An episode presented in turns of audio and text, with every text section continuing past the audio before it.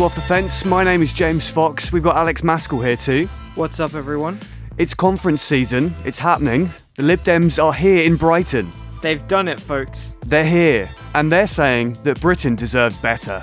Yeah, they deserve better than a supposedly dull and dreary vision offered by the Conservatives and Labour, which. Good to know that they all of a sudden find Jeremy Corbyn's platform quite boring. Yeah. Well, I- mean, even just the, the slogan deserves better, like that written up, that Britain deserves better, is, I, mean, I think it's been pointed out by a few people that's a little bit.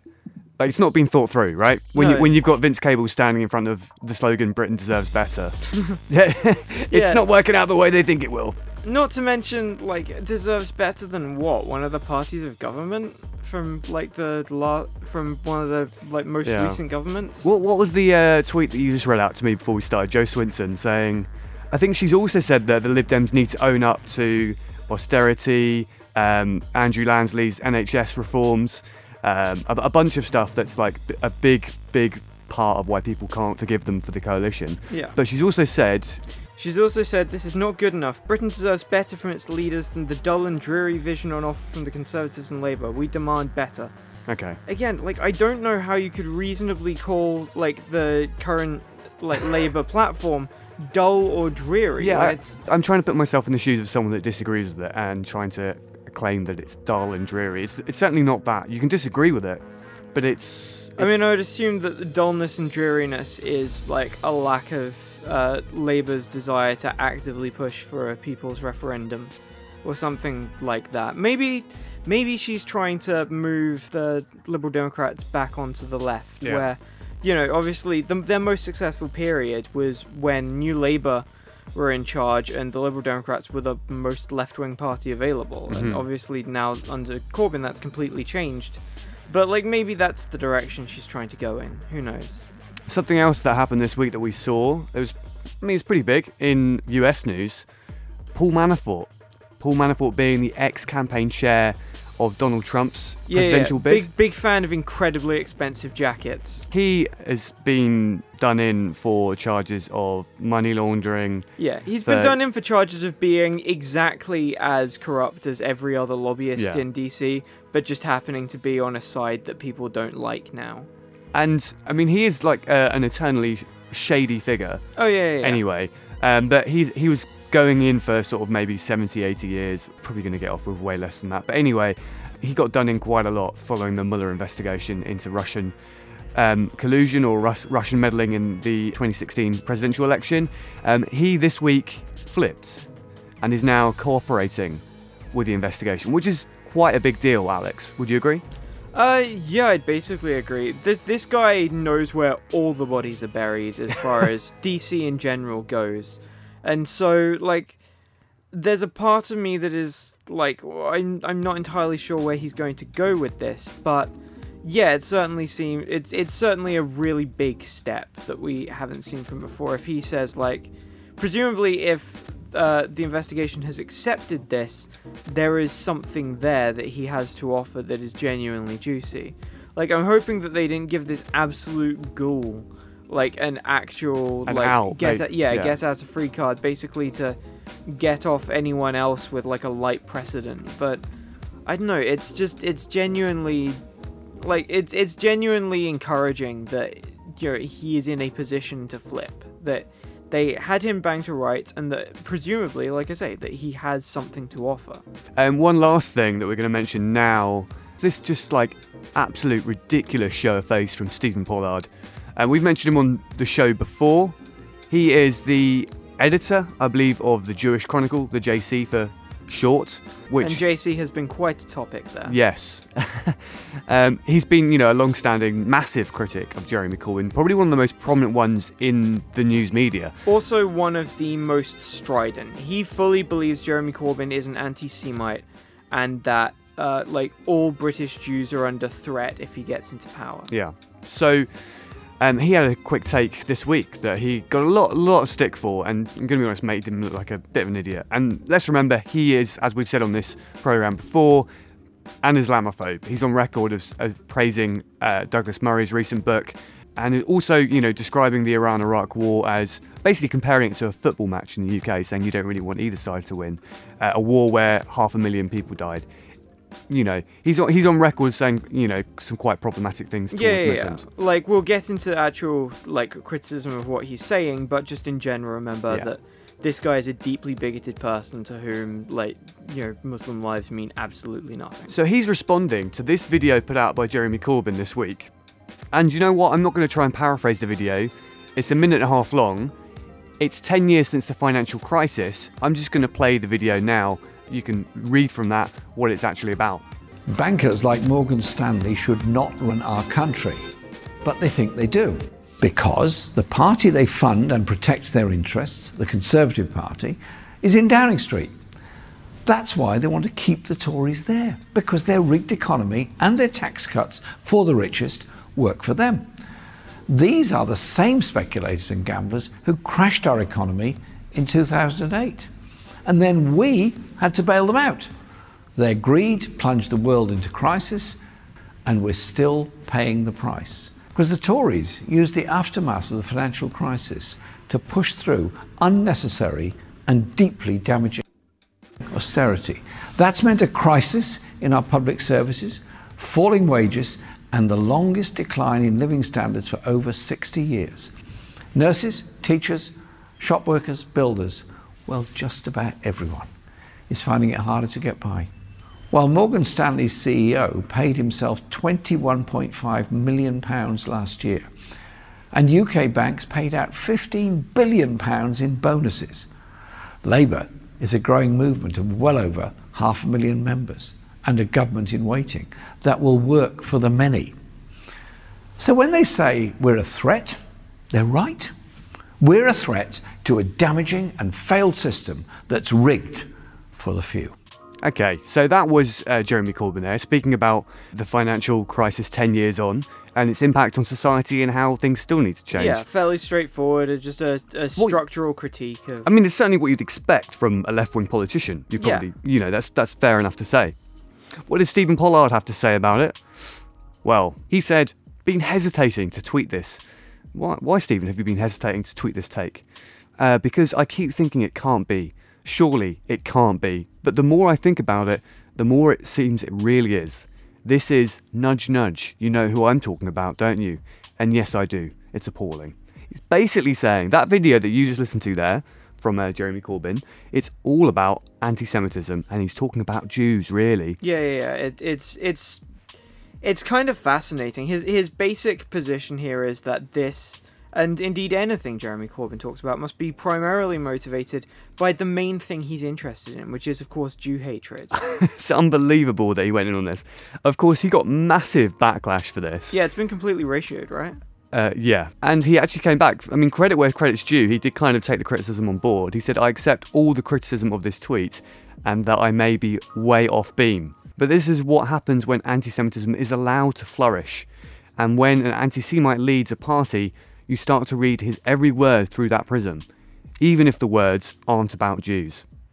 It's kind of fascinating. So saying it's not his fault.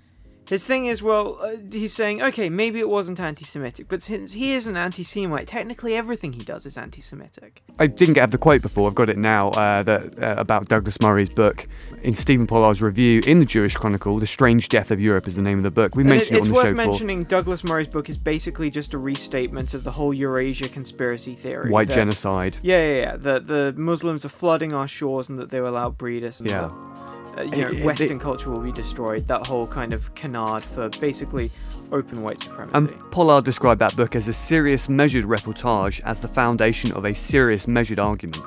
Anyway, we're going to move on from that there. We've put it out there. What have we got coming up from you, Alex? We haven't actually mentioned the main stories tonight. Let's just go straight into it. Yes, so the other side of the long game Labour has been playing on Brexit is beginning to come into focus now.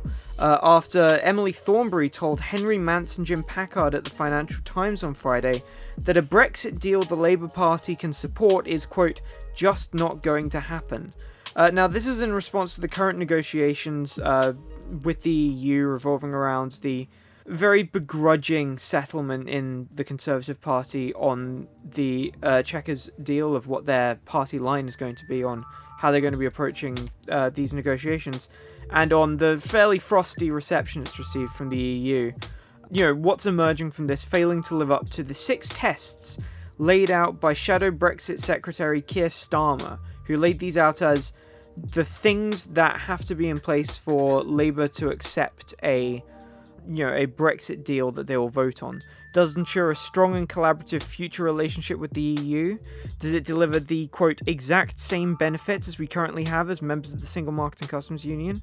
Does it ensure the fair management of migration in the interests of the economy and communities? Does it defend rights and protections and present a race to the bottom? Does it protect national security and our capacity to tackle cross border crime? Does it deliver for all regions and nations of the UK? Now, these tests were laid out in early 2017. They basically lay out that the, the Brexit, that the various Leave campaign groups kind of promised that the UK would be able to have a Brexit of almost no consequences, where we would get everything we wanted and also like whatever sovereignty anxieties these people had uh, and indeed, Mance and Pickard at the FT specifically say the party argues that it's reasonable to demand a deal that provides the quote exact same benefits from Europe as EU membership, given that the phrase was first used by David Davis, the former Brexit secretary. And uh, obviously, Keir Starmer said at the time the Prime Minister should be under no illusion that Labour will not support a deal that fails to reflect core British values and the six tests I have set out today. So, Emily Thornberry says, uh, as of last Friday, I can't see them coming back with a deal that's going to meet our six tests, and I can't see them coming back with a deal that will unite the Tory party. Uh, she also criticises the vagueness of the Chequers deal even before the rebellions by Tory MPs. Uh, so this kind of gets into really what the Labour long game has clearly been for quite some time now, which is to be to give them a standard for a Brexit that they promised, but that they would clearly never meet, and make that contingent for being, you know, what would make Labour support Brexit. So it's a fairly straightforward thing, holding them to the standards that they could never meet, and then using their inability to meet that as going, okay, so we said that we would support a the right Brexit, and we've you know, we laid out exactly what a right Brexit would be, and we basically agreed with what the Leave campaign said would be the case as being acceptable. They have failed to deliver a, you know, a just Brexit, a Brexit that we can support. And it was it was fairly transparent that this was always what it was going to be. That they didn't they wanted their Brexit supporting uh, voters to not be able to say you never wanted Brexit to succeed from yeah. the beginning. They they laid out specifically what an acceptable Brexit to them would be and you know that obviously involved kind of throwing uh, the claims of the Leave campaign back in their face. And I, I mean, it was obvious to you and me and a fair few other people, I'd argue, but not to some people. You're right. It was not obvious to some of the greatest geniuses on Twitter. Alastair Campbell being one. He said, "Imagine if they had worked out two years ago the tests. He's meaning the six tests put out by um, Keir Starmer there were never ever going to be met, and instead." Campaigned on the basis none of Labour's other plans can be met if this nonsense act of self harm goes ahead.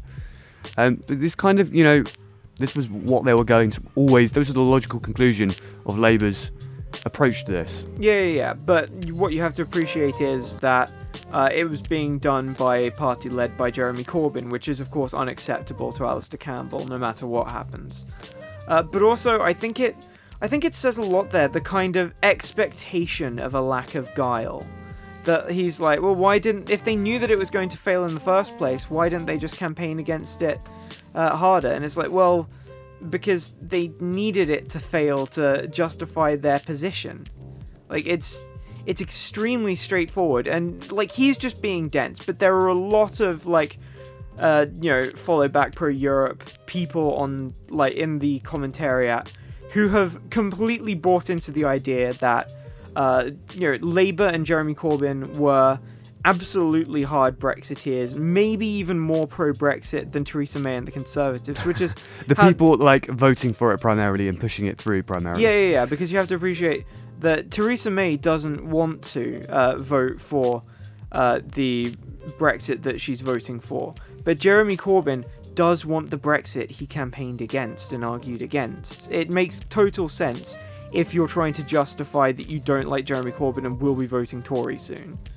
Uh, like, but also identify as very, very heavily pro EU. It, it's a, you know, th- this is the kind of thing that like real piercing political insiders like uh, Eddie Marsden uh, would kind of be really pushing. So it's it's kind of fascinating to see like the slowest kids like in the classroom finally catching up to what's going to happen and even though it still hasn't quite percolated through in a lot of places. Yeah, it's it's just his whole thing like imagine if they'd worked out 2 years ago the tests were never ever going to be met. I mean, maybe just throwing this out there, they deliberately put the tests up knowing that they were never going to be met and gave the Conservative Party enough rope to hang itself. Like, the idea that that would possibly be the case just doesn't appear to like because as I've said, like Alastair Campbell is being disingenuous here, but there are thousands and thousands of people, all of whom have like constantly caps locked Twitter feeds, like who genuinely seem to buy that logic. It's it's just kind of fascinating to me. On the other hand, you have seen uh, from Sunny Hundal, who writes for the Independent, and I've I've not agreed with Sunny Hundal and stuff in the past. Um, so his take has been, as a strong Remainer, I find it odd when fellow Remainers attack the La- Labour leadership for not being against Brexit enough. It's unnecessary and guide- misguided. Here's why. The Corbyn McDonnell class is classic triangulation. Of course, they won't admit to it, but leadership doesn't want to lose the mostly working class vote that are strong Leavers. Will they attract Tory Remainers to replace them? Seems doubtful, which is the most obvious thing in the world. Of course, Tories who are pro Remain will hold their nose and vote for the Tory party as they push forward the EU over essentially voting their like massively hoarded wealth away. Like, of course, they're not going to vote for a properly left wing Labour Party. Uh, and the quickest way to annoy its leaders is by telling them their vote didn't count. For the Labour leadership, Brexit is not as big a concern as transforming the economy. That's the project they're building a coalition of voters for. He also highlights that the trade unions are against Brexit, which obviously is very influential in the left of the party. Um, and that while like Corbyn and McDonnell's ambivalence towards Brexit uh, is certainly very apparent, um, you know they were always going to specifically adopt a softer line in order to try and maintain this balancing act. And so, you know, he makes a fairly straightforward argument that was eventually vindicated by the Emily Thornberry uh, interview, uh, which you know, just kind of laid out the obvious as to Labour's tactics here. And they're, you know, it's. I think it's just that these people have identified that Jeremy Corbyn is such a terror, such an objectively bad politician that there's no way he can actually be engaging in political maneuvering because if like if it was it would inevitably fuck up and what they haven't grasped is that the messaging has been so on point that even they fell for it i mean we're going to see this vote take place eventually it's hard to guess when it's going to be, but I presume it's going to be sometime in the next two months, right? I mean, you would assume, uh, but they're going to drag it out long. Well, yeah. there has to be soon. Like it should be, should have happened already. Yeah, it should have, but never, like never give the, like never give these people the credit that they can actually make something come together on schedule. Yeah. So when we get there, I'm sure we'll find out. But anyway, we'll move on to another story now. What I'm going to talk about pretty quickly. It's been rolling for a few days, managed to pick up some traction. There's some developments on it today from Mr. Michael Gove that we'll come on to. But we'll start at the beginning because that's a good oh, place to a start. balloon lipped boy. we'll start here with the Conservative Party. In the European Parliament, uh, 19 MEPs, I think they have, 17, 19 MEPs, yeah. There was a vote to censure Viktor Orban. Who is Viktor Orban? He is the um, leader in Hungary he's probably the most far right leader currently in power in Europe, one of the most far right anyway. There are swelling far right movements and far right parties in those countries. Yeah, mostly in like Eastern Bloc countries yeah. like that. And Viktor Orban is leader of what's the name of this party that he is in? Uh, Fidesz, isn't Fidesz, it? yeah. And let's just go through a number of things about this guy so we can set the set the tone. Um, he's called migrants poison yeah, he, he's massively anti-immigration. They banned certain media outlets uh, from not even being critical, from just just banning, you know, taking away their licenses to be able to operate. Very authoritarian, and it's increasingly more authoritarian as things go on. It's also worth mentioning he ran his campaign with a constant like undercurrent of anti-Semitism, in particular running against uh, George Soros. Um, Ah, yeah. the who famously is a bugbear of far-right anti-Semitism for a you know huge swath of the international right. They basically believe he's funding every single vaguely left-wing thing that goes on, uh, including you know uh, Antifa demonstrations, the Hillary campaign. They've also uh, Uh, brought in a law which is kind of like they call the Soros law or whatever. There's no funding to be allowed of activist groups that help immigrants. Um, so there's that as well. Anyway, the European Parliament were moving to censor him. That happened this week, and this is the story. The Tories were the only governing Conservative party in Western Europe to vote en masse in support of Viktor Orban's far-right government. Analysis of votes by the Independent.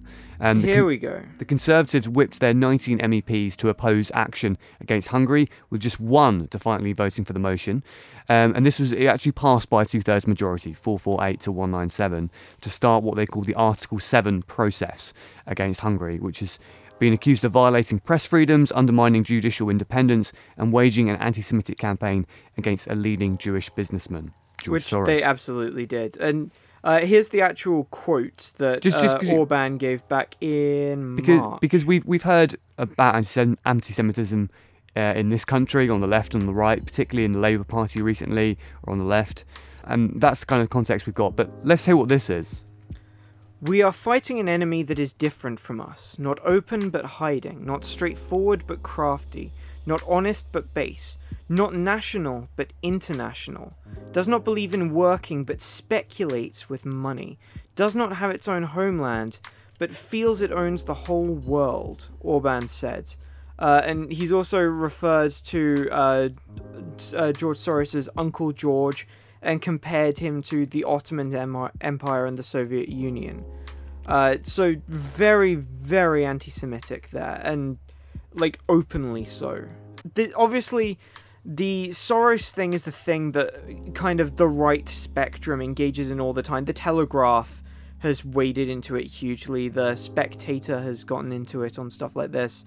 The the right being like massively anti-Semitic like this is uh, like th- this is what right wing anti Semitism looks like, and it is extremely open, and it is extremely like fucking bad. It's worth mentioning, of course, that um, he has also uh, met with Benjamin Netanyahu of the country that he said in that statement doesn't exist because uh, the people he's talking about are nationalists, and told uh, Israel that Jews in his country can feel safe.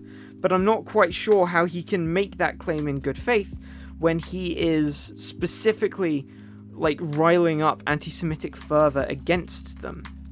I, I think that to take him in good faith there is would be a real like a real issue. He's said specifically that there would be a zero tolerance for anti-Semitism and that quote all of the Jewish citizens in Hungary are under the protection of the government. I mean, that's where we're at. We've got the Conservative Party, the Tories, in uh, in the European Parliament, their MEPs voting to effectively support Viktor Orban in this instance. You know, this isn't this isn't the first time that we've seen this sort of thing happening. Uh, Boris Johnson tweeted um, after the Hungarian elections, I think earlier this year, saying congratulations to Fidesz and Viktor Orban on winning the elections in Hungary. We look forward to working with our Hungarian friends to further develop our close partnership. Now, some people are saying the reason why they did this, the reason why they chose to support uh, the Hungarian leader in this way, is because they need people like him on side in the Brexit negotiations. Because they know that he is sufficiently Eurosceptic as well, and they need someone like him that's going to vote through their deal or whatever's going to happen. They need people like him on side for getting Brexit through. That is true. It's also worth mentioning that this is kind of under underreported on, uh, but the Conservatives in the European Parliament are aligned with a block of fairly far right politicians anyway. They, used are- to be Da- David Cameron originally when David Cameron came to power. The, Con- the Conservatives were in the European People's Party group, and that's the it's the largest group in the European Parliament, and is the most influential for that reason. Um, he actually took them out of that group and put them into uh, European Conservatives for Reform, um, the ECR for short.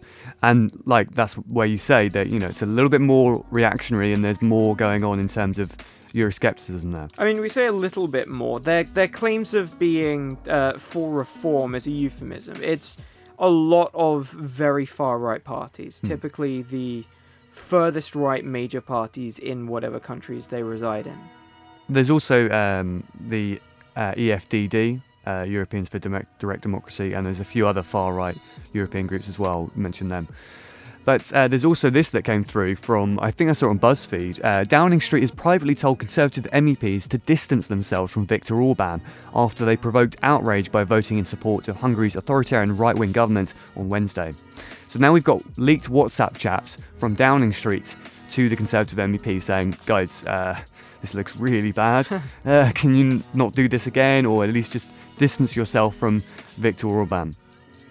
This morning on the Andrew Marr show, we've got Michael Gove um, having to kind of do the same, or at least apologise to some degree, and we're going to hear from him now. Uh, my view is my view is that it, it's a the British are traditionally accused of playing divide and rule and picking off uh, This- individual this is a countries. man who is But I, so I'm not going to play that game, and Well- I'm not going to go down the route of. Uh, I, I have views, as I'm Okay, sure you do are as they? well. What are they? No, but I'm not going to be drawn on my about individual Because- European leaders. Because you need his support. No, because I think that it would be wrong for me at a time when uh, we need solidarity against a number of different threats. You mentioned anti Semitism. We need to make sure that our voice is clear, our position on these issues is absolutely uh, uh, you know, uh, uh, clear and resonant. And I don't believe that.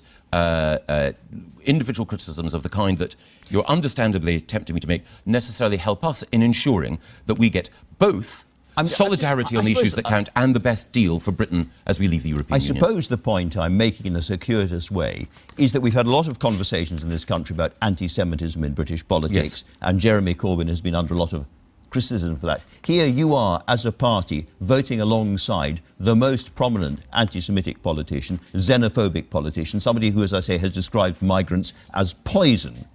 And that's been the Conservative Party's We ha- we ha- no, I think it's you, ha- you voted with him. No, no, it's not the case that we voted to support him. It is the case that the MEPs declined on this occasion, as they have on, on a number of occasions Mm. in the past. And there were people from a variety of different parties and a variety of different countries that, d- So- that declined to do so. But that is very, very far from endorsing or supporting the position that he takes. So why does your good friend, long-time friend Danny Finkelstein, Lord Finkelstein, a Conservative peer, describe this vote as very distressing and a shameful thing to have happened? Well, I have enormous respect for Danny, and um, I won't. Um, I wouldn't criticise Danny. So that was Michael Gove there on the Andrew Marr show. Kind of really just being a slippery fish, not really actually owning up to what's happened there.